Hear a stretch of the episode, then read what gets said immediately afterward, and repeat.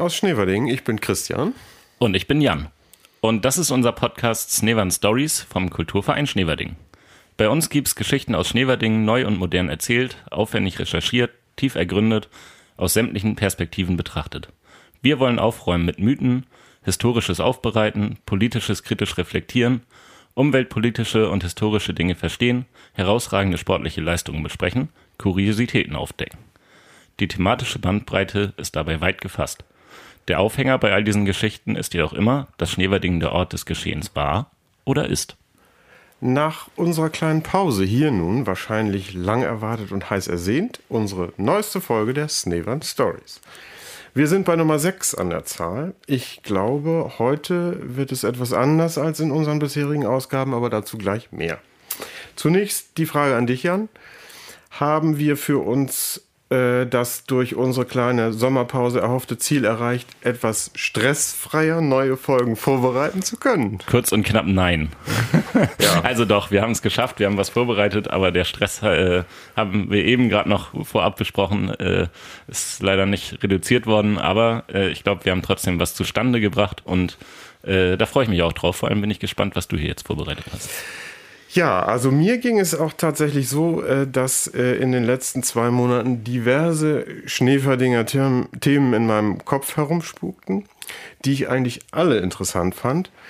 Und weil ich ja wusste, ich habe etwas mehr Zeit als sonst, habe ich ähm, mir dann auch gedacht, alles klar, lassen wir mal sacken. Eins davon wird sich als mein nächstes schon rauskristallisieren. Dann komme ich bei Zeiten schon weiter. Aber statt einer Klarheit kamen irgendwie immer neue Themenideen dazu. Und zu jedem habe ich dann angefangen, was zu lesen. Das hat mich zum Teil wenig befriedigt, weil ich nicht auf Anhieb die Informationen gefunden habe, die ich mir erhofft hatte. Und zum Teil habe ich mich in einem Stoff festgebissen, von dem ich dann festgestellt habe, dass er doch nicht so recht in die Snevan Stories passt weil die Schneeverdinger Bezüge eben äh, doch nicht so deutlich waren wie zunächst angenommen. Will sagen, die eigentlich gewonnene Zeit ist wieder eher schnell vorangeschritten, ohne dass ich wirklich konkret etwas aufarbeiten und vorbereiten konnte. Aber dafür bist du jetzt äh, universal Gelehrter, weil du alle Themen so, bearbeitet hast. So, so ein bisschen vielleicht, ja. Ja, und ich muss auch gestehen, äh, dass ich über diese immer knapper werdende Vorbereitungszeit auch versäumt habe, noch einmal zu schauen, welche Fragen aus unseren letzten Themen eigentlich noch offen sind oder nachgetragen werden wollten. Hast du da etwas auf der Liste heute, Jan? Ich habe da nichts, hoffe auch gleichzeitig, dass ich nichts vergessen habe, aber ich meine, da war nichts offen. Gut. Dann noch die Frage an dich, hast du ansonsten irgendwelche Rückmeldungen, Lob oder Tadel zu unseren bisherigen Machwerken? Auch eine gute Frage. Jetzt weiß ich nicht, ob das vor äh, oder nach der Pause kam. Auch hier würde ich erstmal verneinen. Also ich wurde tatsächlich aus ganz verschiedenen Ecken äh, angesprochen. Zumeist war es Zuspruch. Äh, der mir und uns da zuteil wurde. Viele Hörer scheinen unsere Themen wirklich durchaus interessant zu finden. Das ist schon mal schön. Und nicht nur einer sagte mir, unser Podcast höre sich sehr gut beim Bahn- oder Autofahren. Na, beim Autofahren, da habe ich jedenfalls gedacht, dann ist es zumindest nicht einschläfernd, sonst wäre das wohl ziemlich gefährlich. Wollen wir mal sehen, ob das so bleibt. Als es mit Bar anfing, dachte ich, du wolltest baden sagen, aber auch da wäre einschläfernd schlecht. Eigentlich machen wir es ja immer so. Einer berichtet von Erkenntnissen über sein Thema, das wäre heute ich. Der andere fragt nach oder bringt spontan seine Einfälle mit an, das wäre heute Jan. Nun habe ich vorhin schon angedeutet, dass es heute eventuell etwas anders werden könnte. Auf meinem Weg zum Thema habe ich mich nämlich ziemlich verzettelt.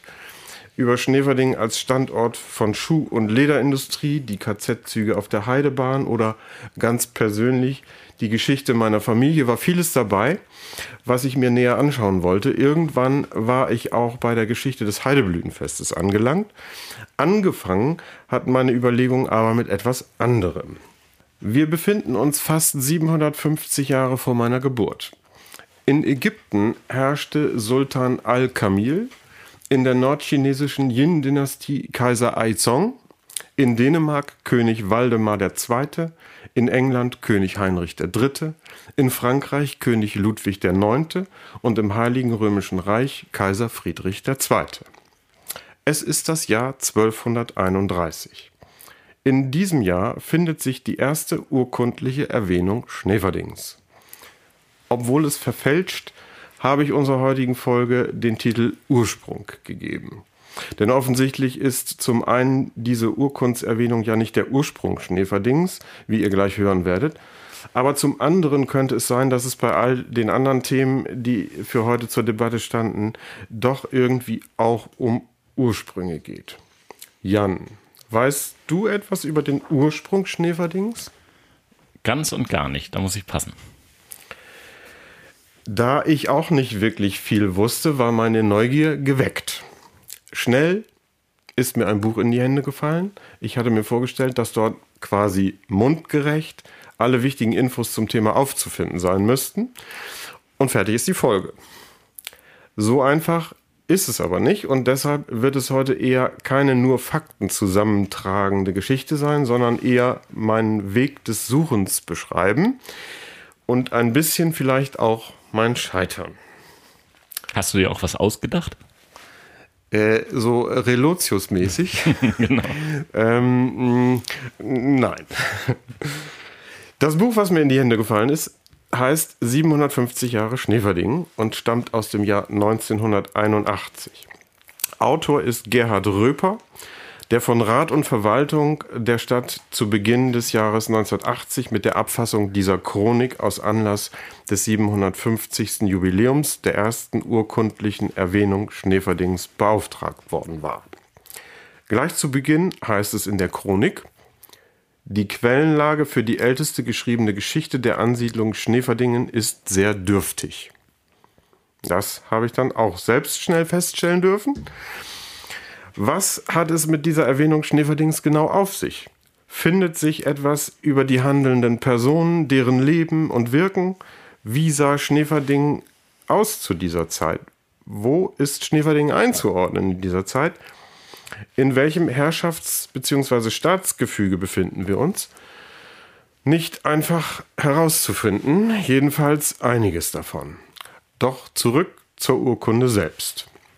Wie schon erwähnt, stammt sie aus dem Jahr 1231 und ist nicht mehr im Original erhalten, sondern lediglich als Abschrift in verschiedenen Geschichtsquellen, in denen sich auch Widersprüchliches zum Abfassungsjahr findet.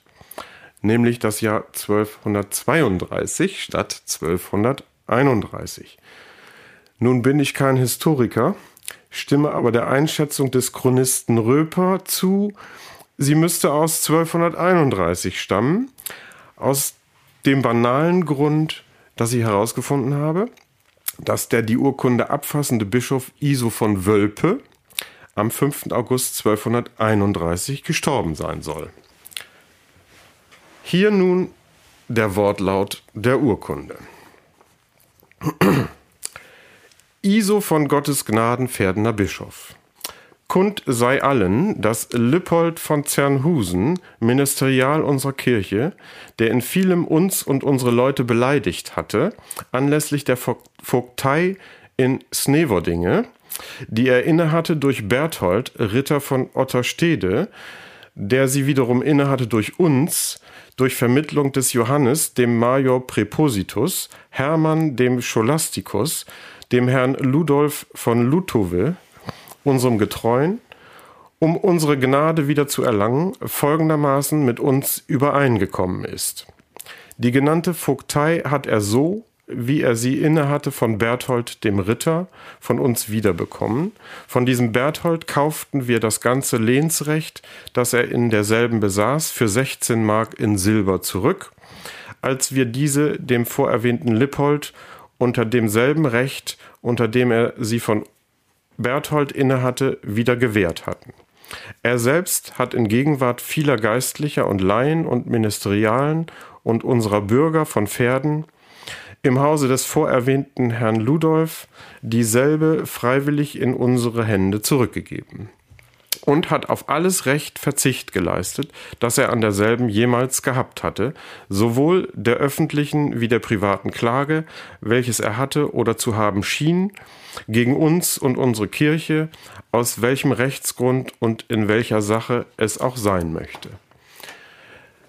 es war ihm auch auferlegt worden von den genannten Vermittlern, von unseren wie von anderen, die er selbst hinzugezogen hatte, dass er sich, um uns zu befrieden, für die vielfachen Beleidigungen und Schäden, die er uns zugefügt hatte, in unsere Gewalt gäbe und unter ihr verharren solle, gemäß dem Spruch unserer Vermittler.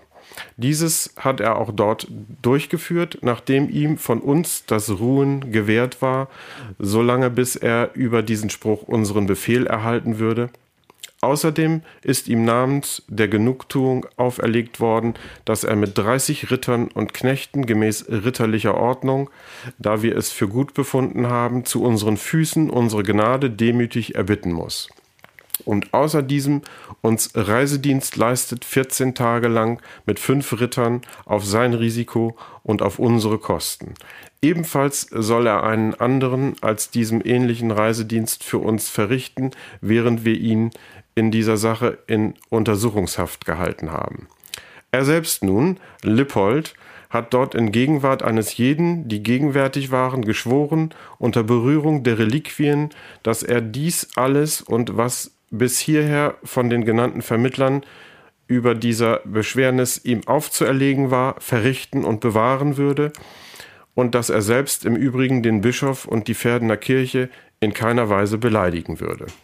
Nach Ableistung des Eides gab er auch eine Treueverpflichtung in die Hand des erwähnten Hildemar, des Alverich, seines Bruders, des Heinrich von Ezene, dass er, so wie er geschworen hatte, das, was ihm schon auferlegt und was ihm noch aufzuerlegen sei, halten würde. Hernach in Rodenburg hat er in Gegenwart von uns und der erwähnten Brüder sowie vieler Getreuer öffentlich anerkannt, er habe eben diesen Eid und das treue Gelübde geleistet und beides müsse und wolle er ausführen. Wir aber haben nach dem Willen unserer Schiedsmänner und auf Anraten unserer, aller unserer Getreuen, die zugegen waren, ihm laut Ministerialrecht unseren Zehnten in Zerenbeke zuerkannt, in der Weise, dass er selbst ihn keinem anderen zu, äh, leihen, zu lehen gebe oder verpfände und ihn von uns und unserer Kirche zurückerhalten kann, für die ganze Zeit seines Lebens sondern dass er ihn habe gewissermaßen zu seinem Lehen, wenn er nicht von uns oder unserem Nachfolger eine höhere Gnade zu erwirken vermöge. Zeugen dessen, was zu Pferden verhandelt ist, sind die erwähnten Geistlichen und Ritter Ramundus Dekan, Luder von Borg Probst, Amelung, Friedrich Kustus und manche andere mehr. Zwecks stärkerer Beglaubigung und Bekräftigung der Handlungen hat man es also für gut befunden, mit unserer wie des Lippold und der Schiedsmänner Zustimmung, dass die vorliegende von hier verfertigte Niederschrift durch Besiegelung mit unserem und des Hauptprobstes und Hildemars Siegel bekräftigt wurde. Verhandelt ist dieses Rodenburg im Jahre des Herrn 1231. So, damit wäre ich durch mit dem Thema. Sehr einfach und unkompliziert geschrieben. Richtig. und sehr interessante, Vor äh, insgesamt interessante Namen. Ja, das stimmt. So richtig viel mehr habe ich irgendwie auch nicht finden können. Nein, so ganz ist es dann doch nicht so. Zunächst mal. In der Urkunde geht es ja ganz offenkundig um Beleidigungen und auch Schäden, die Lippold von Zernhusen heute sagen wir Zarenhusen, dem Bischof bzw. Bistum hatte zuteil werden lassen und deren Ahndung mit der Urkunde dokumentiert wurde. Bei Zarenhusen klingelt sicher etwas. Eventuell auch bei dir, Jan? Würde ich jetzt mit Zahnsen verbinden und eventuell auch mit, gibt es nicht sogar die Zarenhusenstraße? Ja, ganz genau. Also bei mir hat genau das gleiche geklingelt. Äh, die Schneeverdinger Ortschaft Zarensen hat geklingelt. Und äh, die geht wohl auf das Rittergeschlecht der von Zarenhusen zurück. Und du hast es auch schon gesagt, dort gibt es auch eine Zarenhusenstraße. Raubritter Moritz von Zarenhusen dürfte der bekannteste Name in diesem Zusammenhang sein. Lippold nun, ein Ministerialer, also ein im Dienst stehender Beamter der Kirche hatte also die Vogtei Sneverdinge inne, die er laut Urkunde dem Bischof freiwillig zurückgegeben hatte. Vogtei bezeichnete zur Zeit des Heiligen Römischen Reiches die Rechtsinstitution, die zwischen dem Vogt, einem meist adligen Herrschaftsbeamten, und seinen Untertanen bestand. In meinen Worten würde ich das mal als Verwaltungsgliederung bezeichnen. Schneverding war also Vogtei und gehörte zum Bistum Verden. Das römisch-katholische Bistum wurde 850 in der Stadt Verden an der Aller gegründet und gehörte zur Kirchenprovinz Mainz. Der die Urkunde abfassende Bischof war Iso von Wölpe, und zwar seit 1205 bis zu seinem Tod 1231. Die Leitungskörperschaft einer Bischofskirche ist das Domkapitel. In der Urkunde werden einige Vermittler benannt, zum Beispiel Scholastikus Hermann.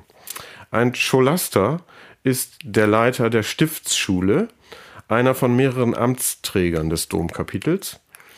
Weitere sind zum Beispiel Propst, Dekan, Kellner oder Kantor. Ich habe mich gefragt, in was für einem Umfeld befand sich Schneverding damals nun eigentlich, also staatlich politisch gesehen? Hast du eine Ahnung oder eine Idee, Jan? Weder noch. Es tut mir sehr leid, ich bin da ein bisschen wortkarg, weil da fällt Das macht ja gar nichts. Das ist ja sonst immer mein Part, wenn ich so unvorbereitet auf ein Thema gestoßen werde. Ich lausche äh, diesen klangvollen Namen und äh, kann aber sonst wenig einordnen. Ich freue mich drauf, Christian. Also ich habe mir gedacht, das lässt sich ja schon irgendwie rausfinden und habe meine Geschichtsbücher vorgekramt. Leider habe ich keine schnelle oder gar einfache Antwort gefunden.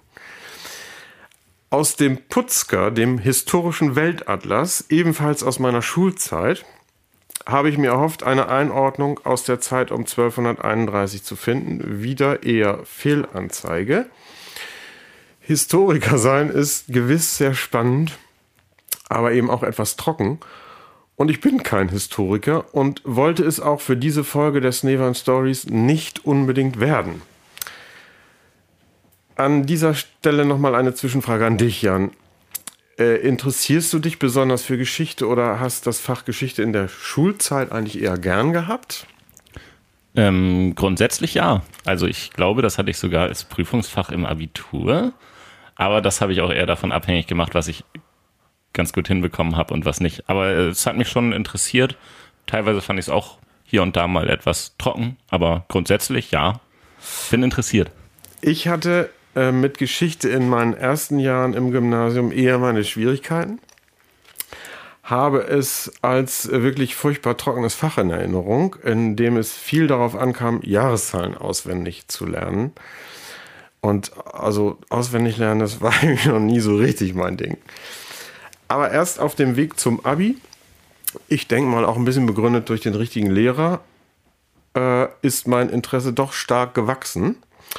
Äh, da wurde im Übrigen Bismarck und der Weg zur Reichsgründung 1871 mein ausgesprochenes, ausgesprochenes Lieblingsthema. Äh, das war im Übrigen auch Inhalt meiner mündlichen Prüfung. Ich hatte es nämlich auch als Prüfungsfach im Abi. Äh, an diese Prüfung denke ich aber doch insgesamt eher mit gemischten Gefühlen zurück. Nun. Kurz äh, zwischendrin, ähm, mein Geschichtslehrer war auch super und der kam aus Zarensen, damit sich dann mal wieder der Schle äh, Kreis hier vielleicht Sehr schön, schließt. sehr schön. Zurück zum Gefüge der Zeit um 1231. In einigermaßen verständlichen Worten kann ich also so viel sagen. Wir befinden uns im Mittelalter. Grundlage für das Leben damals ist die Ständegesellschaft die jedem seinen Platz in der Gesellschaft zuwies. Drei Stände gab es, den Adel, den Klerus, also die Geistlichen, sowie ganz unten die größte Gesellschaftsschicht, die Bauern. An der Spitze stand der König, dem sich Adel und Klerus unterzuordnen hatten. Verbindungen zwischen den Ständen entstanden durch das Vasallentum. Ein Mitglied eines niederen Standes konnte Vasall, also Gefolgsmann eines Rang höheren werden. Ein Vasall hatte seinem Herrn Treue und Gehorsam zu schwören, er hatte Abgaben zu entrichten und musste auch für seinen Herrn in den Krieg ziehen. Im Gegenzug verlieh er seinem Untergebenen Land und sorgte für seinen Schutz. Das Bistum Verden, in dem Snevodinge beheimatet war, lag im Nordteil des Heiligen Römischen Reiches. Friedrich II., im Jahr 1194 geboren, dem Adelsgeschlecht der Staufer angehörend, seit 1198 König von Sizilien, war ab 1212 zunächst römisch-deutscher König und ab 1220 bis zu seinem Tod 1250 Kaiser des römisch-deutschen Reiches. Ihm gelang die Einigung des Nord- und Südreiches, also der Gebiete nördlich bzw. südlich der Alpen, indem er sich im Norden gegen den römisch-deutschen König Otto IV einen Welfen durchsetzen und den Thronstreit mit den Welfen beenden konnte. Während sich seine Machtausübung vorwiegend auf die südlichen Reichsteile konzentrierte, trat Friedrich II. durch die Confederatio cum Principibus Ecclesiasticis, zu Deutsch das Bündnis mit den Fürsten der Kirche, im Nordreich wichtige Regalien, also Königsrechte, an die geistlichen Fürsten ab sowohl auch an den Verdener Bischof Iso von Wölpe. Wer war nun dieser Bischof, der Herrschaft auch über Snevodinge ausübte? Aus der Grafschaft Wölpe stammend, die im mittleren Weserraum bei Nienburg und damit südlich des Bistums Verden belegen war, wurde Iso 1167 als jüngerer Sohn des Grafen Bernhard I. geboren. Er trat früh in den geistlichen Stand, war ab 1188 Domherr in Verden und Propst in Badowik sowie ab 1187 Dompropst, bis er 1205 zum Verdener Bischof gewählt wurde. Er stand zunächst auf Seiten der Staufer, wechselte aber später über zum Welfenkönig Otto IV. und nahm 1211 bis 1212 sowie 1213 bis 1215 an Kreuzzügen teil. Nach dem Tod König Ottos erwarb er, die, erwarb er die Stiftsvogtei und ermöglichte 1220 die Gründung des Stifts St. Andreas in Pferden. Er ließ die Nordstadt Verdens mit einer Ringmauer befestigen, infolgedessen und des Beginns der Münzprägung Verden Stadtrechte erlangte. Unter Iso entfernte sich Verden aus der Reichspolitik. Das Stift baute sein Territorium aus durch Einschränkung des Stiftsadels und durch Kolonisation im alten Land. So viel zu Iso von Wölpe. Nun noch einmal zurück nach Sneverding. Gerhard Röper schreibt in 750 Jahre Schneeverding, für unseren Raum sind für die Zeit der, des ersten Jahrtausends von besonderer Bedeutung die Besiedelung des Landes durch die Sachsen, ihre Siedlungs- und Herrschaftsform, ihre Christianisierung und Übernahme fränkischer Machtstrukturen. Schneverding lag im Gebiet Wigmodiens das mal als Provinz, mal als Gau im sächsischen Herrschaftsgebiet beschrieben wird. Wigmodien beschreibt ein Gebiet an der Weser nördlich von Bremen, dessen genaue Ausdehnung unklar ist. Als gesichert darf aber gelten, dass der sogenannte Sturmigau als südöstlicher Zipfel zu Wigmodien gehörte. Dieser Siedlungsraum Sturmigau ist, wie Röper schreibt, als identisch mit dem Schneeferdinger Kirchspiel anzusehen. Der Angelsachse Beda erwähnt in seiner Kirchengeschichte des Angelnvolkes von 731 erstmals Sturmigau, so dass man hier wohl auch ohne die Nennung des Namens Schneeverding von der ersten urkundlichen Erwähnung des Schneeverdinger Raumes sprechen kann. Also noch einmal deutlich früher als in der Urkunde von 1231.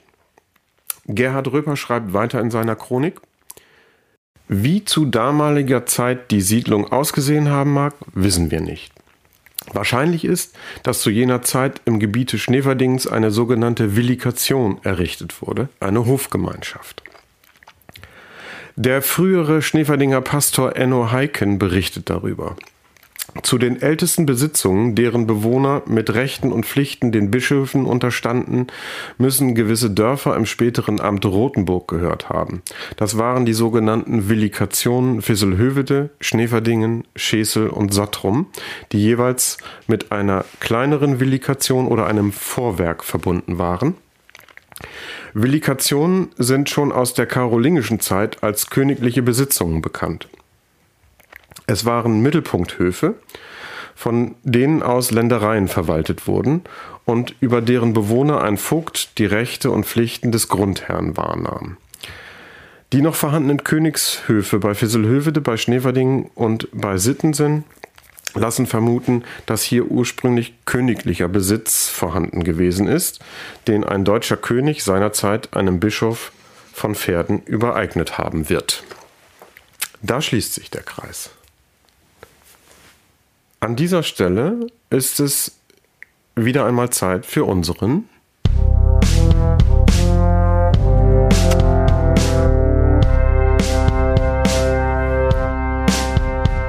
Veranstaltungstipp.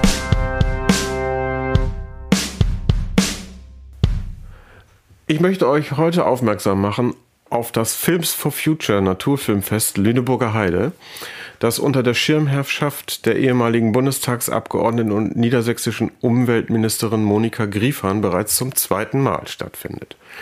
Das Filmfest wird organisiert vom Kulturverein sowie dem Lichtspiel Schneverding, dem Verein Naturpark Region Lüneburger Heide, dem Filmmuseum Bendesdorf und dem Scala Kino Lüneburg.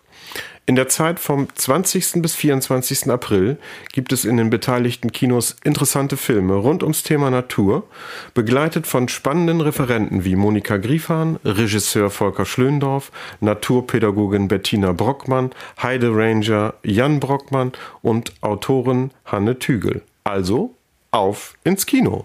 Das war unser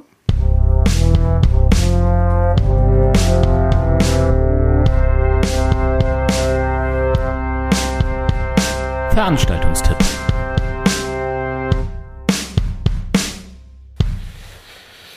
Ich habe das Gefühl, wir kommen langsam schon zum Ende unserer heutigen Ausgabe der Snevan Stories. In Ermangelung von Zeitzeugen, wie ihr sicher gemerkt habt, gibt es in dieser Folge keine Tonschnipsel mit einem Interviewpartner. Es ist mir nämlich nicht gelungen, einen noch Lebenden aus der Zeit um 1231 zu finden. Aber vielleicht ja deinen alten Geschichtslehrer, Christian. Hättest du den mal gefragt? Nee, der lebt auch schon nicht mehr. Am Anfang hatte ich angedeutet, dass ich unsere heutige Folge als anders empfinde. Ich sehe mich irgendwie nämlich nicht so richtig als Experten äh, für das von mir gewählte Thema an, weil ich selbst zumindest etwas unzufrieden mit mir bin, äh, eigentlich wenig herausgefunden oder auch ein bisschen beim Lesen historischer Texte kapituliert zu haben. Einfach weil ich vieles aufgrund mir nicht bekannter historischer Rahmen nur schwer verstehen konnte. Pro forma stelle ich dennoch die Frage, hast du noch Fragen, Jan? Oder Anmerkungen? Oder Überhaupt letzte Worte? gar nicht mehr, es ist alles klar. Nein, also die Frage, die mir äh, die ganze Zeit im Kopf rumgeistert ist, wo kommt denn eigentlich ähm, der Name Schneverding jetzt her? Haben wir das schon in irgendeiner Form geklärt? Oder können wir es klären? Das würde mich nämlich interessieren. Also äh, es ist so, dass das ja sich so ein bisschen offensichtlich auch in die heutige Zeit oder spätere Zeit verschliffen hat. Also wir sagen ja heute Schneverding und in dieser Urkunde wird Sneverdinge erwähnt und es gibt also Hinweise darauf, ähm, dass es eine Familie mit diesem Namen gegeben hat hier auch in der Region. Ah, okay. Also wir können jetzt keine bestimmte Bedeutung dieses Wortes festmachen, sondern es ist eher ein Name. Genau, es geht auf eine Familie, einen Familiennamen zurück. Richtig. Ja, ein bisschen was zur Schneeferninger Geschichte haben wir wohl dann heute erhellen können. Wenn ihr Ergänzungen habt oder Fragen, auch zu früheren Folgen oder Anregungen zu einem ganz anderen Thema, meldet euch per E-Mail unter podcast.kulturverein-schneverdingen.de. Das war's schon für heute. Wir hören uns bald wieder, Jan. Ja, sehr bald. Da freue ich mich auch schon drauf. Vielen Dank für deine schönen Ausführungen, Christian. Und wenn jemand Informationen hat zur Gründung von Schneverding oder zum ersten Auftauchen in irgendwelchen Urkunden, dann gebt uns ganz dringend Bescheid. Immer her damit. Dann, tschüss. Tschüss.